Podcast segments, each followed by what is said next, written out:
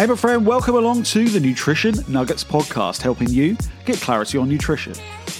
I'm your host, Dale Pinnock, Sunday Times bestselling author, nutritionist, and creator of the Culinary Medicine College.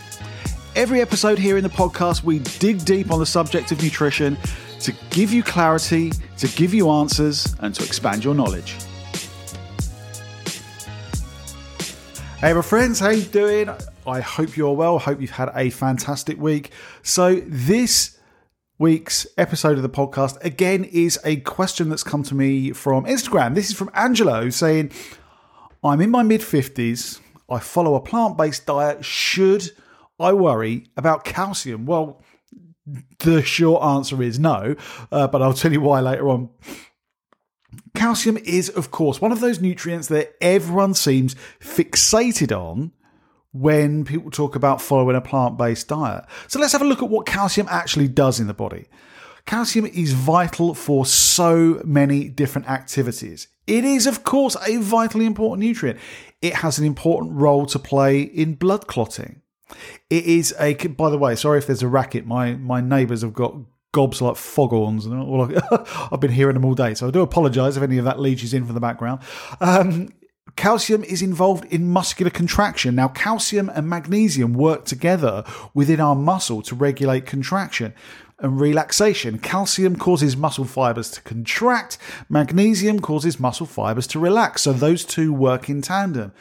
Calcium is involved in regulating normal heart rhythm. Again, it's it's to do with partially regulating muscular contraction, but also because calcium plays a vital role in regulating how the nervous system operates and how nerves fire. So, that of course has a role to play in cardiovascular function, in heart rhythm, but also in general neurological function as well. Then, of course, there is the most well known activity that calcium plays, and that is to give rigidity and hardness to the skeleton.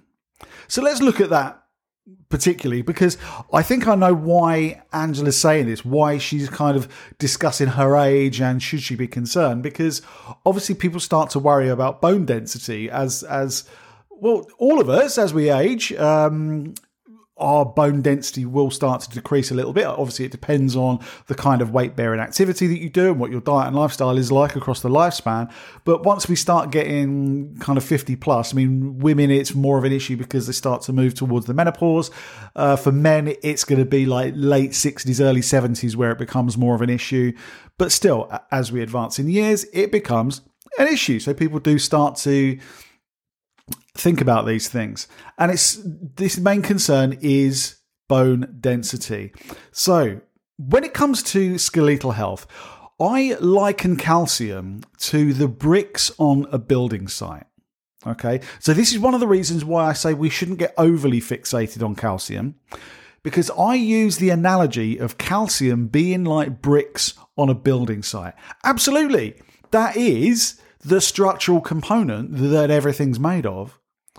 But without bricklayers and floorers and you know block and beam floorers and laborers and etc etc the different people that work on a building site to actually build a house without all of those the bricks are just going to sit there so I would say when it comes to skeletal health, calcium is probably the least important part of the entire picture.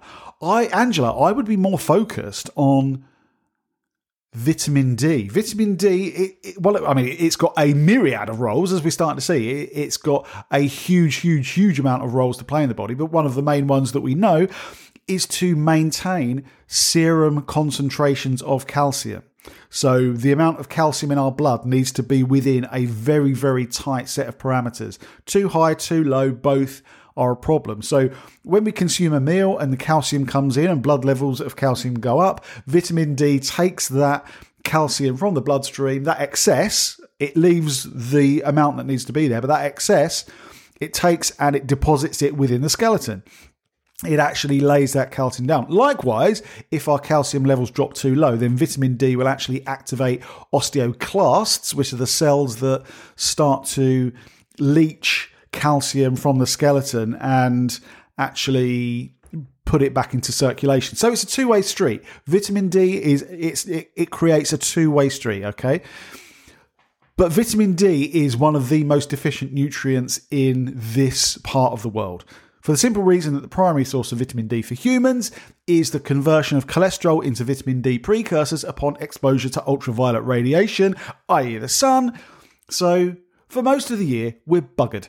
Okay, we, we really don't get anywhere near enough to, to get our serum levels up. So, we need to look at getting sufficient vitamin D. You can get it from foods. Full fat dairy contains some certain types of mushroom are very rich in vitamin D. So things like chestnut mushrooms that have been grown in the right way, you'll see the label on the packet, and um, organ meats. But you know, not many people eat organ meat. Oh, also oily fish. Not many people eat organ meats. Not many people eat enough oily fish. And everyone is terrified of full fat dairy, so there's not much coming into our diet. You need to think about a supplement. So that's number one. Then you also need to think about magnesium, copper, boron, all of these other nutrients are far more important because they're the ones that take the calcium, the bricks, and lay it down within the skeletal matrix, i.e., actually build the house. Now, of course, you need to get calcium in the diet, but the, the thing is, you say you follow a plant based diet, which means you're consuming no dairy products. We've had it drummed into us that dairy is like the be all and the end all when it comes to our calcium intake, but that's come from the dairy industry. That's not come from nutritional science whatsoever. Let me tell you, I mean, I, I eat everything. I love a bit of cheese, I love butter, I love all of that. It's great. But let me tell you, from purely the nutritional science point of view, calcium is ubiquitous within our diet, and also there are some far su- there are sources that are far superior when it comes to bioavailability. Okay, which means how well we can actually use it. Cashew nuts, almonds, green leafy vegetables, a lot of whole grains. These are all fantastic sources of calcium. Tofu as well, wonderful source of calcium. There is so many different ways to get calcium in your diet. As long as you're consuming a whole food plant based diet, meaning you're actually eating the fruit, the veg, the nuts, the seeds, the whole grains, the good stuff, then I guarantee you've got your your bases covered. What I would be more concerned about is your vitamin D levels. Okay, your vitamin D levels will have far greater bearing on your long term skeletal health, Angela, than the calcium ever will. So provide that that's really the take home answer. No, you shouldn't be worried about calcium. As long as you're eating a good diverse plant-based diet, you're eating plenty of nuts and seeds and whole grains and green leafy vegetables and all of that great stuff, you're getting the calcium in your diet. What you need to worry about is the things that will actually make sure the calcium gets where it needs to go and is u- used in the way that it needs to be used. So look at a vitamin D supplement. I would say four to 10,000 international units a day, and you're definitely in the healthy ballpark. So there we go, my friends. Quick little rant about that. If you have a question, then do send it in to me. Info at dalepinnock.com. That is the website. Also, if you love geeking out about nutrition, if you love going down the rabbit hole, if you love this kind of information and you want to take a deeper dive, then why don't you check out the Culinary Medicine College? This is my nutrition school. I have created a diploma for all backgrounds, all levels that is a qualification that is now recognized in 39 countries. We have an incredible faculty of staff teaching on this course. We have myself, obviously. We have Dr. Alan Desmond, Dr. Gemma Newman, Dr. Aseem Malhotra. We have Callum Walker. We have Christine Bailey. We've got some fantastic people contributing to this program. If that's what you love. If you love going down that rabbit hole, then go over to the website, culinarymedicinecollege.com. Check us out. You can even sign up for a taster course there and have a feel around, see what we do, how we do it, the kind of level that we go into. Anyway, I've gone on long enough. Thank you so much for joining me. I will be speaking to you again next week. Until then, take care, stay safe, stay healthy. Smell you later.